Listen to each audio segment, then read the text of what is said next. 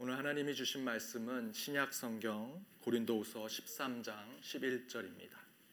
고린도후서 13장 11절. 하나님의 말씀을 한 목소리로 읽도록 하겠습니다. 마지막으로 말하노니 형제들아 기뻐하라. 온전케 되며 위로를 받으며 마음을 같이하며 평안할지어다. 또 사랑과 평강의 하나님이 너희와 함께 계시리라. 거룩하게 입맞춤으로 서로 문안하라 아멘. 감사의 책 묵상을 계속하고 있습니다. 맥스 루케이도 목사님의 감사의 책 178쪽에 이런 이야기가 있습니다. 아서 헤이즈 셀즈버거는 제2차 세계대전 당시 뉴욕 타임즈의 발행인이었다. 분쟁에 휩싸인 세계 가운데 그는 잠을 제대로 이룰 수 없었다. 자나깨나 걱정뿐이었다. 찬송가 429장 내가 있길 멀고 밤은 깊은 데에 후렴구 두 어절을 모토로 삼기 전까지는 그랬다. 한 걸음씩 하나님은 먼 곳을 보여주지 않으신다. 그러니 그것을 볼 생각이길랑 애당초 버리는 것이 좋다. 하나님은 먼 미래를 보는 수정 구술이 아닌 발 앞에 등불을 약속하셨다. 우리는 내일 어떤 일이 벌어질지 몰라도 된다. 하나님이 우리를 인도하신다. 그러니 내일 일은 내일 걱정하라. 특별히 저는 이 글을 읽으면서 하나님은 먼 미래를 보는 수정 구술이 아닌 발 앞에 등불을 약속하셨다라고 하는 이 구절이 제 마음에 제 가슴을 울렸습니다. 우리는 신앙생활을 하게 되고 기독교라는 종교를 가져서 그리스도인 크리스찬이 되었다라고 생각하면 미래를 보고 예언을 하고 계시를 받고 특별한 영험한 존재가 된다라고 생각하는 경우가 있습니다. 그러나 도리어 맥스 루케이도 목사님은 이 글을 통해서 그 반대가 되어야 한다라고 얘기합니다. 그리스도인이 되었다라는 것은 수정구슬이나 내일을 보는 신들림을 받은 것이 아니라 도리어 한 걸음씩 갈 수밖에 없는 등불만을 약속받았다라는 것입니다. 그래서 더욱 하나님을 의지하고 하나님과 동행하는 삶을 살아야 한다라는 것입니다. 신앙인에게서 중요한 것은 얼마나 앞을 멀리 보느냐, 정확하게 보느냐가 중요한 것이 아니라 언제나 주님이 함께 하신다라는 것을 늘 깨닫고 사는 것이 더욱 중요하다라는 것입니다. 저와 여러분도 먼 미래를 보지 못할지라도 늘 함께 하시는 하나님을 경험하고 체험하고 그 가운데 감사하는 삶을 살아가는 저와 여러분이 되기를 바랍니다. 우리 옆에 있는 분들과 이렇게 인사 나누길 원합니다. 주님이 항상 함께 하십니다. 주님이 항상 함께 하십니다.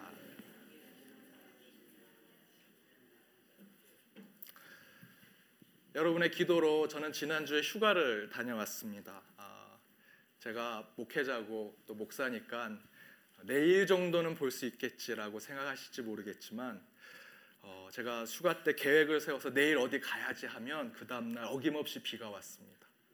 내일도 보지 못하는 목사. 하지만 그 가운데 우리 가족들과 함께 있던 시간들이 너무나 행복했습니다.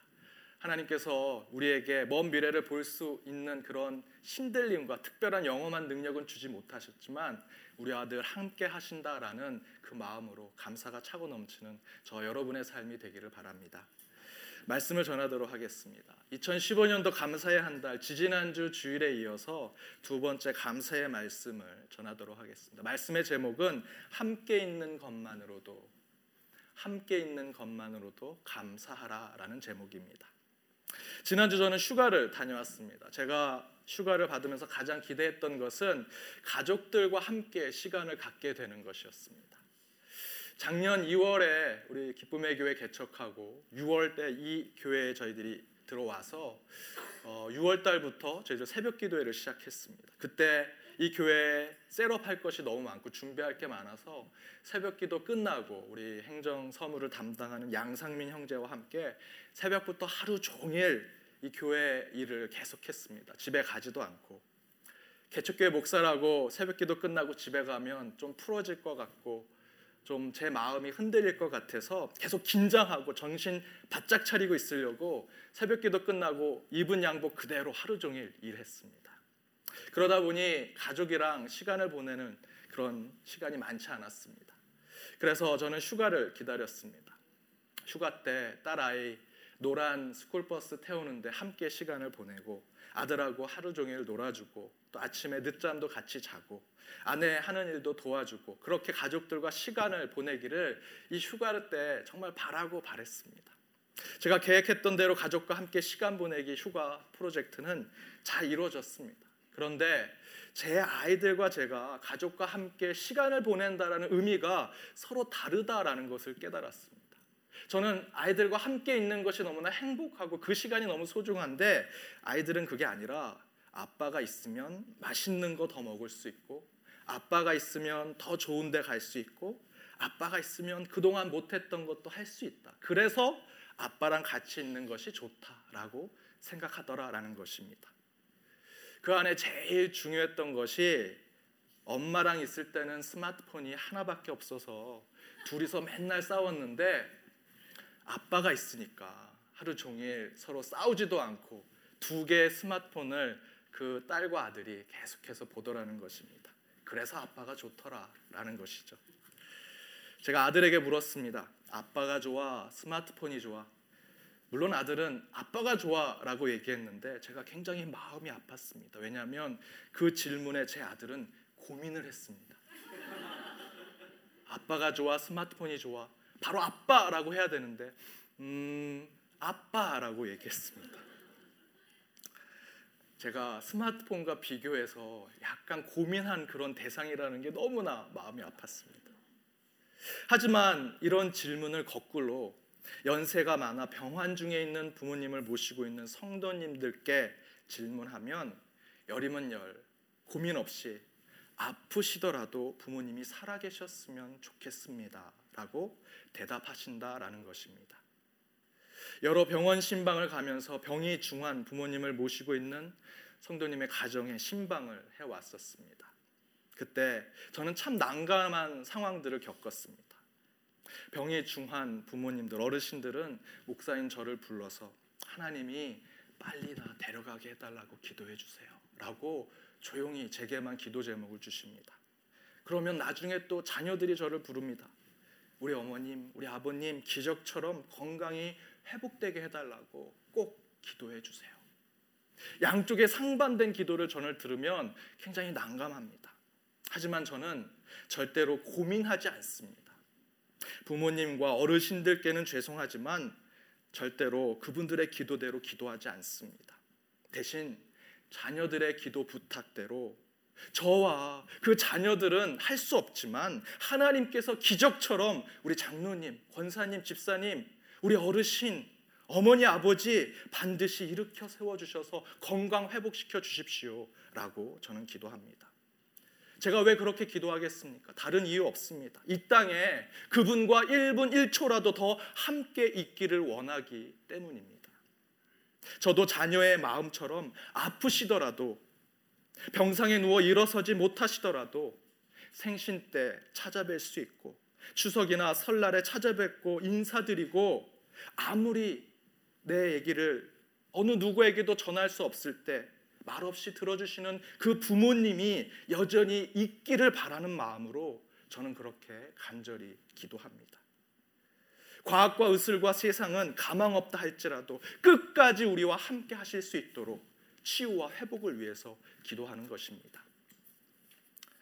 지난 10월 25일 한국에서 북한의 금강산에 남북 이산 가족 2차 상봉이 있었습니다. 그때 칠순을 훨씬 넘긴 한 남매가 만나는 장면을 제가 방송에서 보았습니다. 그때 여동생이 오빠에게 이렇게 말하는 장면이 나옵니다. 오빠 살아 있어 줘서 고마워. 오빠 살아 있어 줘서 고마워. 65년 동안 분단된 나라 때문에 서로 생사도 모른 채 살다가 다시 만나게 된 두 남매가 서로에게 가장 감사했던 것은 다른 것이 아닙니다. 이렇게 살아 있어줘서 고맙다라는 것입니다. 남한에서 부자가 돼서 고마워. 북한에서 지위가 높아져서 고마워. 그것이 아닙니다. 이렇게 살아 있어줘서 이렇게 얼굴만 보게 된 것만이라도 너무나 고맙고 감사하다라는 것입니다. 왜 그렇습니까? 그들은 피를 나눈 가족이기 때문입니다. 그런데 오늘 본문에 바울이 고린도 교회 교인들에게 이렇게 말합니다. 오늘 본문을 다시 한번 읽어보겠습니다. 스크린을 보시면 됩니다. 함께 읽겠습니다. 마지막으로 말하노니 형제들아 기뻐하라 온전케 되며 위로를 받으며 마음을 같이하며 평안할지어다 또 사랑과 평강의 하나님이 너희와 함께 계시리라 거룩하게 입맞춤으로 서로 문안하라 아멘 형제들아 마지막으로 말하노니 형제들아 여기서 형제들아라는 헬라어는 아델포스라고 얘기합니다. 아델포스라는 형, 이 헬라어는 같은 자궁, 같은 배라는 뜻을 가지고 있습니다. 이야기는 곧 바울이 고린도 교회 교인들에게 너희는 나의 형제다. 한 배에 나온 우리는 가족이다라고 부르는 것입니다. 어떻게 고린도 교회 교인에게 바울이 형제가 될 수 있을까? 역사적인 상황과 배경을 알고 계신다면 바울은 결코 고린도 교회 성도들에게 너희는 내 형제야 가족이야라고 부를 수 없습니다. 고린도 전후서를 살펴보고 그 역사적 상황들을 살펴본다면 고린도 교회는 바울의 사도성, 바울이 정말 예수의 제자인가라는 것에 의심하고 또 의심했습니다. 또한 고린도 교회는 분열하고 나누고 또 싸웠습니다. 싸우지 마라, 나눠지지 마라, 분열하지 말라. 라고 바울이 얘기했지만 듣지 않았습니다. 우상 숭배하고 음란의 죄를 범했습니다. 바울의 조언과 충고를 듣지 않았던 교회가 고린도 교회였습니다. 바울의 입장에서는 결코 더 관계를 맺을 수 없는 공동체인데 바울은 그들을 향해서 너희는 같은 배에서 나온 형제야, 가족이야 라고 얘기하는 것입니다. 왜 그랬습니까? 우리 가운데 바울과 고린도 교회 가운데 하나님이 함께 하시기 때문이다. 우리는 예수 그리스도의 보혈로 하나 된 한 피를 나눈 가족이기 때문이다라는 것입니다. 그래서 우리는 서로 기뻐하고 서로 위로하고 서로 평안을 주고 서로 감사할 수 있는 존재임을 이야기하는 것이 바로 오늘 구절의 말씀입니다.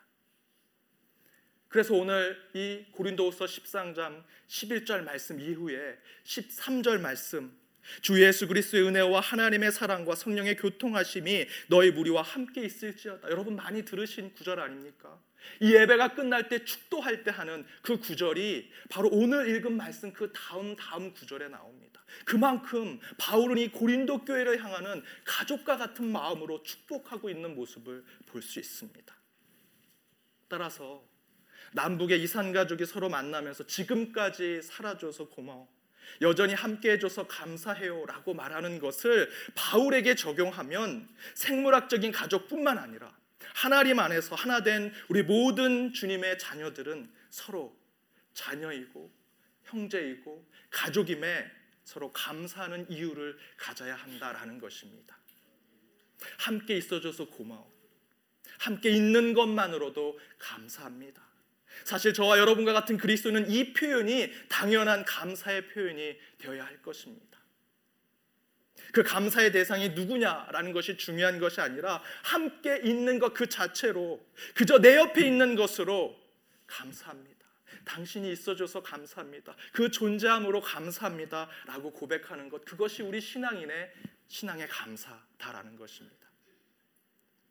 제가 몇 번 인용해서 말씀드렸던 7순이 넘어서 그리스도인이 되신 이어령 박사님 그분이 빵만으로는 살 수 없다라는 책에서 선한 사마리아인의 성경 이야기를 그분만의 문학적 스토리텔링으로 해석을 하십니다. 그러면서 내 이웃이 누구인가라는 질문에 이렇게 대답하십니다. 이웃은 옆집에 사는 사람, 같은 고향 사람, 어린 시절을 함께 보낸 친구, 같은 민족, 같은 종교를 믿는 사람들만 가리키는 것이 아닙니다. 생명 앞에서 한 생명을 사랑하고 국률이 여기는 사람에게는 모두가 이웃이시, 이웃이지요.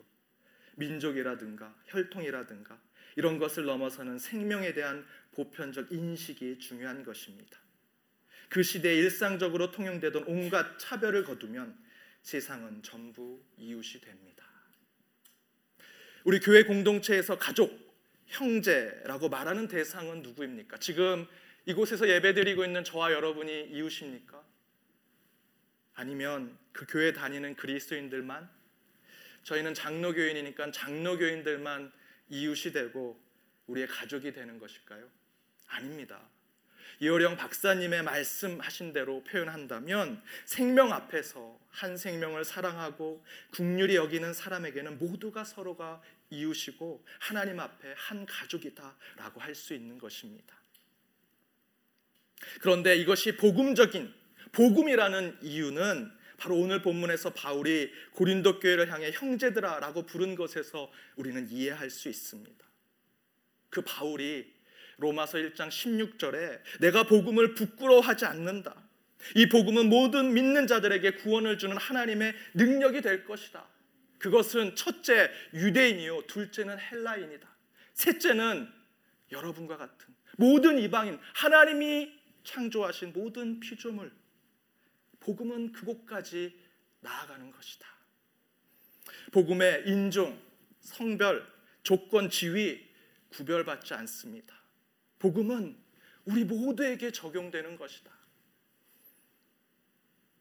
그래서 그는 고린도 교회를 향해서 형제라고 불렀고 가족이라 불렀습니다. 그렇게 부를 수 없는 그들을 향해서 너희는 내 형제다.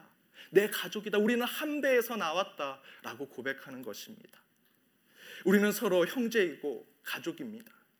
그러나 그곳에 머물러서는 안 됩니다. 하나님이 창조하신 모든 피조물을 향한 우리 그리스도인의 마음은 하나님 앞에 모두 가족이요, 형제요, 하나라는 생각을 가져야 합니다. 따라서 우리가 서로 존재함으로, 함께 있는 것만으로, 살아 있음으로 서로 감사하고 고마워해야 합니다. 그것이 바로 감사의 신앙입니다. 김주영 목사가 뭐가 특별나서 내 자녀가 나에게 뭘 잘해줘서 내 부모가 많은 유산을 줘서 감사해라는 것이 아니라 내 부모가 있는 것 그 자체로 저분이 내 옆에 있는 것으로 거리는 멀리 떨어져 있지만 타국에 있는 내 부모와 형제, 자녀를 향한 그것 존재 자체만으로 있는 것만으로 감사하는 삶을 살아가는 것 그것이 바로 우리 신앙인들이 고백해야 할 감사라는 것입니다.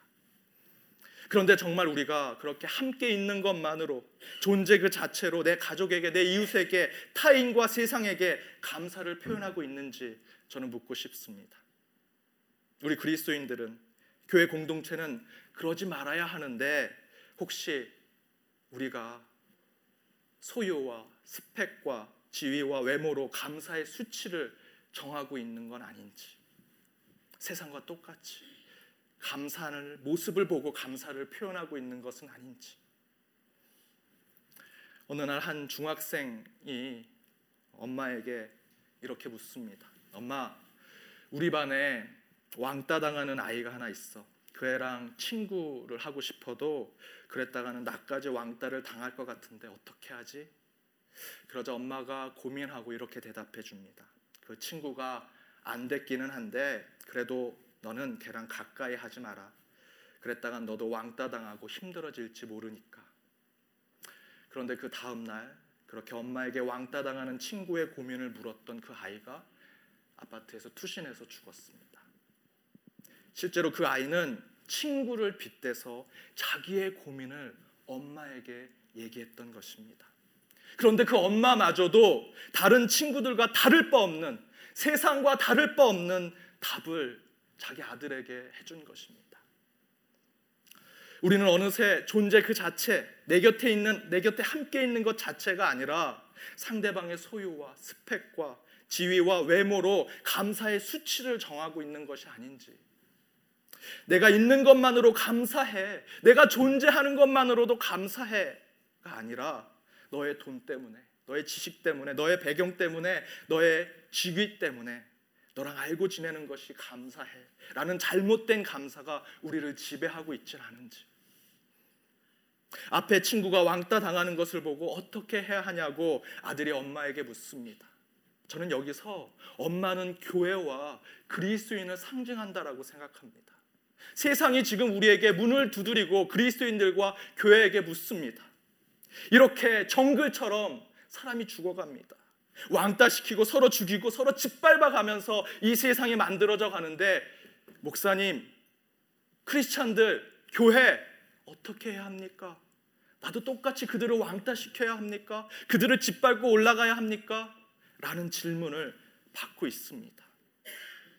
그래도 교회는 다른 답을 하겠지. 그래도 목사는, 그래도 크리스천은, 그래도 엄마는 다른 답을 주겠지. 라고 질문을 했지만 그 답은 너무나 비참하게 세상과 전혀 다를 바 없는 것, 그것을 우리가 답해주고 있지 않은지.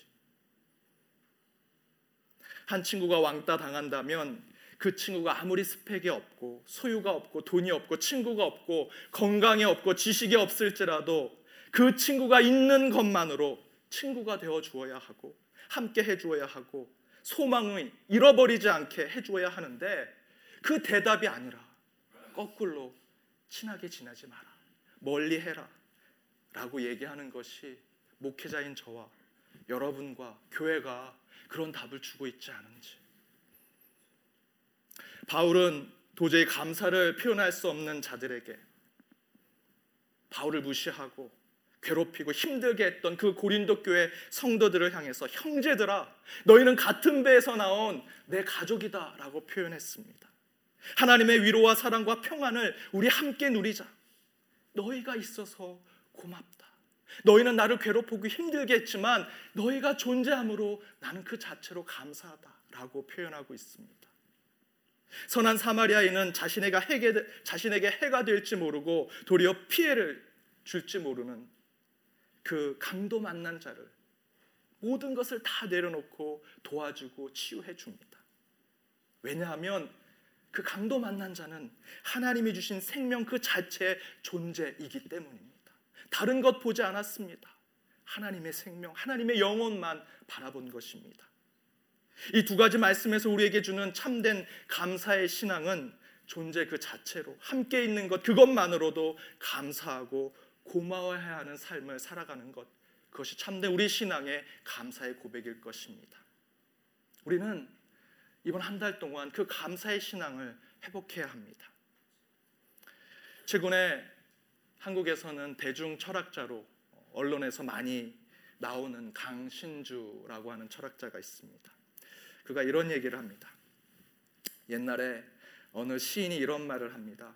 시를 읽을 수 있는 사람이 타인의 목을 조르지 못한다고요. 왜냐하면 타인의 목을 조르려면 제 손에서 그 사람의 고통이 안 느껴져야지 조르기 때문입니다.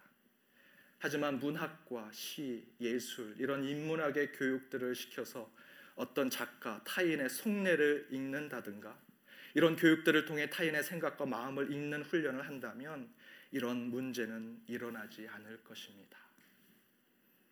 왜 인간관계의 처세술보다 예술과 철학을 공부해야 하는지 왜 컴퓨터 언어와 프로그램보다 시와 노래를 더 부르고 더 읽어야 하는지 왜 유튜브에 몇 분짜리 영상보다 몇 날 며칠을 두고 계속해서 손을 들고 읽어야 하는 소설과 에세이를 읽어야 하는지 그 이유는 타인과 이웃 다른 생명을 인지할 수 있고 느낄 수 있고 경험할 수 있기 때문입니다. 다른 사람을 상대방을 타인을 그 존재 자체로 느낄 수 있기 위해서는 우리는 시와 예술과 철학을 읽어야 합니다. 저는 최종적으로 저 멀리 있는 타인과 이웃과 다른 생명을 그 존재 자체로 바라볼 수 있는 시와 철학과 노래와 소설을 이해하고 느끼고 경험하면 최종적으로는 하나님을 체험하고 하나님을 만날 수 있다라고 믿습니다. 지금 우리가 드리고 있는 이 예배, 함께 나누는 이 말씀, 그리고 끊임없이 주님을 만나고자 하는 이 기도, 이 모든 것의 목적은 시와 노래와 소설과 철학과 예술처럼 저 멀리 있는 타인을 인식하고 느끼고 경험하는 것처럼 하나님 또한 저 하늘 위에 저 멀리 어딘가에 보이지 않는 곳에 있는 하나님을 경험하고 체험하고 느끼고 인식하게 하는 것이 이 예배요. 우리가 들어 말씀으로 읽는 이 성경 말씀이고 또 하나님과 늘 만나는 기도라고 저는 생각합니다. 실제로 성경은 하나님, 하나님, 하나님이라고 써 있지 않습니다.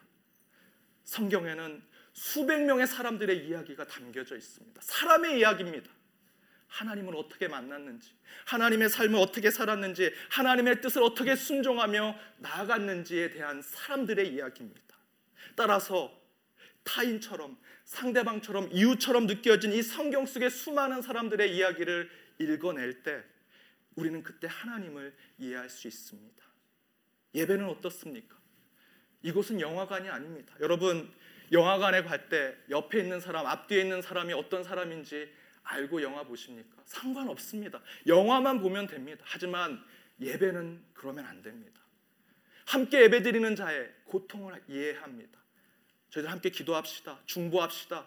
무엇을 중보하시겠습니까? 내 앞에 있는 사람이, 내 옆에 있는 사람이 어떤 고통을 가지고 있는지, 어떤 기도 제목을 가지고 있는지, 우리는 함께 서로의 기도와 서로의 삶이 녹아내려져야 하는 것이 이 예배의 공간입니다. 다른 생명과 타인과 이웃과 하나님을 통해 하나 되는 자리, 이것이 바로 예배의 자리입니다. 따라서 반드시 예배에는 교제가 있어야 되고 나눠야 하고 함께 기뻐하는 것이 이 예배의 축제처럼 드러나야 합니다. 인문학이 사람을 이해하고 인식하는 학문이라면 우리의 신앙은 우리 그리스도인의 삶은 인문학을 넘는 사람과 하나님을 이해하는 삶 그 자체가 되어야 할 것입니다. 신앙을 통해서 예배와 말씀과 기도를 통해서 저 멀리 있는 하나님을 인식한다면 그 가운데 우리 옆에 있고 저 멀리 있는 타인과 이웃을 우리는 똑같이 존재함으로 감사하게 될 것입니다. 사랑하는 여러분, 저는 여러분이 이곳에 계신 것만으로도 감사합니다. 어떤 옷을 입으셨는지, 어떤 신앙의 수준이 되시는지, 물질의 소유는 얼마나 되는지 관심 없습니다. 이 자리에 앉아 계신 것만으로도 감사합니다. 절대로 우리 그리스도인들은 타인을 볼 때 세상적 기준으로 보아서는 안 됩니다. 딱 하나의 기준이 있다면 바로 그분도 하나님의 자녀요. 하나님이 사랑하는 생명임을 고백하는 것. 그것이 우리 감사의 출발이 될 것입니다. 여러분, 존재함만으로, 함께 있는 것만으로 감사하는 삶을 사시기 바랍니다. 그것이 우리의 신앙을 회복하게 할 것입니다. 함께 기도하겠습니다. 우리 모두를 창조하신 우주 하나님, 다시 한번 감사의 신앙을 돌아봅니다. 내 옆에 있는 가족을 주심을 감사합니다. 내 신앙의 동료를 주심을, 내 이웃을, 내 친구를 주심을 감사합니다. 그러나 그들을 세상의 기준으로 보지 않게 하시고 있는 그대로 존재함 그대로 함께 있는 이 시공간에 더 그들을 향한 감사가 차고 넘치게 하시고 이를 통해 참된 신앙의 공동체를 이루게 하여 주옵소서. 우리는 모두 형제요 가족입니다. 주님 함께 있는 것만으로도 감사함을 느끼고 고백하는 저희 모두가 되게 하시고 이를 통해 감사의 신앙을 회복하게 하여 주옵소서. 이 모든 말씀 예수님의 이름으로 기도드립니다. 아멘.